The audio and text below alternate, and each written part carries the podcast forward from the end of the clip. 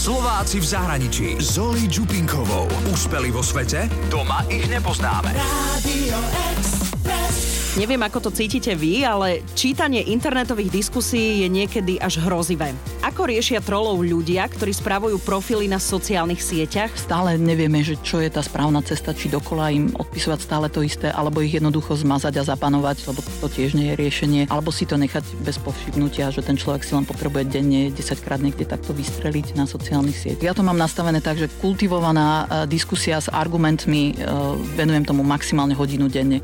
Keď ten človek sa nejak nejako zamotá alebo prejde do nejakých negatívnych prejavov, vyslovene aj nadávok a tak, tak tam, tam končí uh-huh.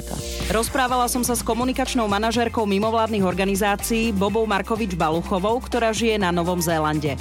Boba Markovič Baluchová sa narodila v Bratislave. Študovala environmentálnu mineralógiu aj žurnalistiku, študovala aj dokumentárnu tvorbu a robila publicistické filmy v rozvojových krajinách.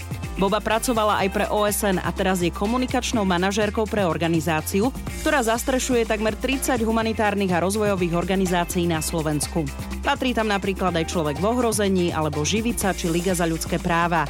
V rámci svojej práce píše články, blogy, komunikuje s médiami a stará sa o ich sociálne siete. Snažíme sa viacej verejne informovať tie ich aktivity, snažíme sa v ich prospech advokovať, keďže tieto malilinké organizácie, ktoré niekedy majú len 4, 5, 6 zamestnancov, nemajú tie kapacity vnútorné, aby mali ešte nejakého človeka, ktorý by na ministerstve zahraničných vecí loboval a presadzoval nejaké zákony, ovplyvňoval situáciu. Takže to robíme my ako tá mm-hmm. platforma. A ono to je veľmi dôležité, lebo množstvo ľudí nadáva na mimovládky a neziskovky už len z princípu, lebo to niekto povedal. Aby som zodpovedne, eticky, nejako tak uchopiteľne prezentovala v tých e, mediálnych výstupoch to, čo sa deje v tých konkrétnych krajinách, aby ľudia to možno trošku viacej rozumeli, že prečo Slovenská republika vynakladá milióny eur na tzv. rozvojovú pomoc alebo spoluprácu, že prečo my zo štátneho rozpočtu investujeme do nejakého polnohospodárstva alebo, ja neviem, e, zlepšovania zamestnateľ zraniteľnosti v Gruzínsku, v Moldavsku, v Keni napríklad, uh-huh. že, že prečo to tam robíme, ako to tam robíme, ako to vyzerá v praxi, aké sú výstupy, výsledky. Tak toto, toto bol môj cieľ vždy, že nielen o tom písať, ale aj to nafotiť, e, nasnímať, pokiaľ sa dá, aby ľudia tomu rozumeli, aby to naozaj bolo podané polopatisticky, triezvo, zrozumiteľné, aby to aj nejaká moja e, babička e, niekde na východe Slovenska tomu rozumela, že aha, tak takto pomáhame. Boba precestovala množstvo krajín. Okrem Európy bola v Indii, Kenii, Tanzánii, Gruzínsku, Moldavsku či v Bosne a Hercegovine. Asi najviac ju zasiahla India, kde robila výskum, ktorý sa týkal zavádzania toaliet a bezpečnej pitnej vody v okrajových oblastiach.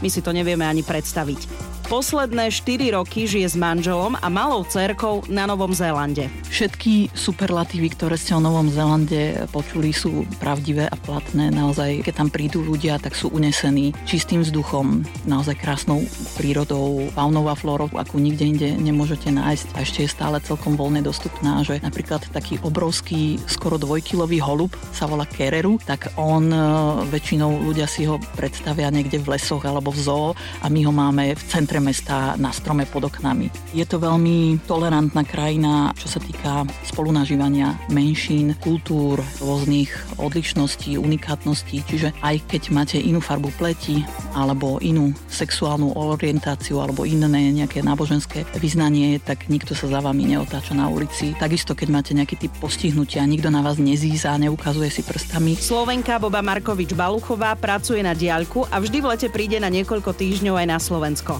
Aký je rozdiel medzi neziskovkami na Slovensku a na Novom Zélande? My sa napríklad venujeme v Európe v tých e, konkrétnych rozvojových e, vode a sanitácii, dobrej správe veci verejných e, vzdelávaniu a na Novom Zélande mimovládky sa venujú najmä zmierňovaniu negatívnych dôsledkov zmeny klímy. Úspeli vo svete? Doma ich nepoznáme. Slováci v zahraničí.